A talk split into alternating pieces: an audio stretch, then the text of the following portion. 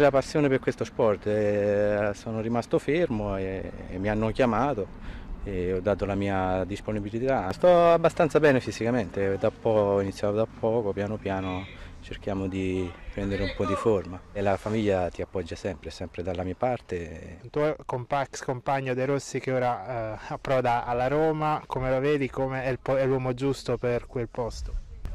Beh, sicuramente la piazza lui la conosce benissimo e dalla sua parte eh, era un giocatore forte, importantissimo per quella società e di sicuro sarà anche da allenatore. Ricordo, ce ne ho tanti, ce ne ho tanti, sicuramente gli anni con l'Empoli sono quelli più, più, più belli. Il rammarico, l'unico rammarico è un rimpianto può essere quello della nazionale che era infortunato.